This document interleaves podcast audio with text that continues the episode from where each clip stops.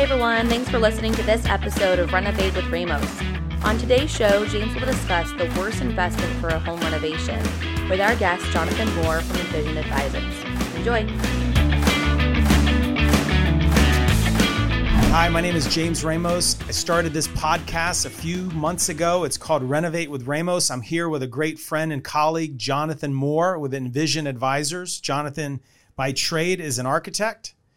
And over the past few years, he's developed and created an incredible company with great um, consultants. Mm-hmm. Tell us a little bit about what you do, bud. Thanks, James. It's nice to be here. Uh, I'm the president of InVision Advisors. We are an owner's representative firm uh, based in Tampa, working all over, uh, Big all to over small the state and country, jobs, you know, yeah. large large projects, little projects.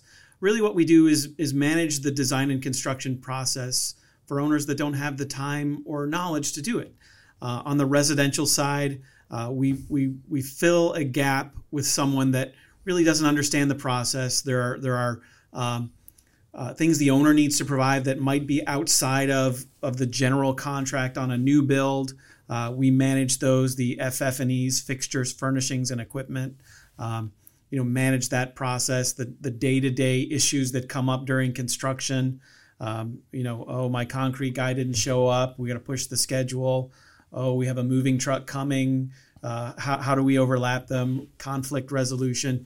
We we manage all that on behalf of our owners, and uh, it helps to, you know, be a licensed architect to understand right. the drawings, the construction process, communicate right. very well with our contractors, designers. Um, really, be that educated owner, for lack of a better word, that you don't have to teach us how to build a building. We we come in. We know exactly what to expect.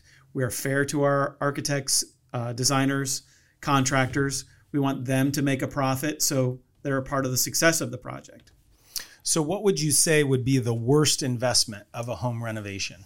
So th- this is a very tricky question, yeah. and I don't want to offend your audience here. Um, I-, I like nice cars. Yeah. And um, no one's ever going to tell me that I can't not have a nice car, but they are the worst investment yeah. you can probably make. And my financial advisor tells me all the time, don't, don't do it. And I do it. And I like it because I enjoy it. So I want to preface this conversation with, if, if you like it, it's your home, buy it. But on the resale return on investment, you know, I have to start with exterior, the, the, uh, hardscape. You want to create a little garden. Yep. You, you want to build a pool. Again, God love you if you want to build a pool, um, but you're not going to get your money back if you're going to resell the, the house at, at, at a certain point. Um, I have a pool.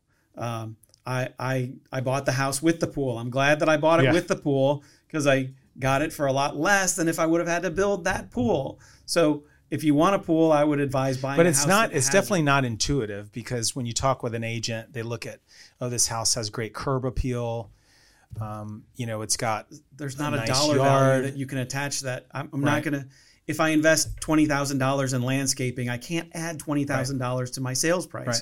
It's, it's only going to probably get me what I asked for and make the case for what I originally asked for. If you talk to your broker.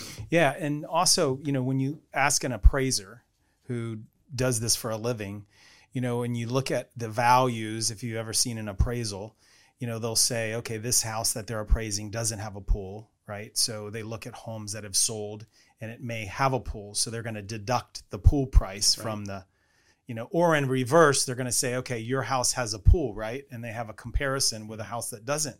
So they only add like twenty thousand yep. for the pool. You're like, yep. no, my pool costs sixty. I, you know, I hate why to say it, but yes, why didn't you put sixty thousand as an upgrade? Makes no sense yep. in, in my world that, that it's not worth it, but it's it's just not worth the investment unless you say, you know, I'm going to live here for the next ten, twenty years. Right. I'm going to enjoy my pool. At that point, much like my nice car, um, you enjoy it and it's worth it from that perspective, as long as you understand you're never going to get that much money out of it. Mm-hmm.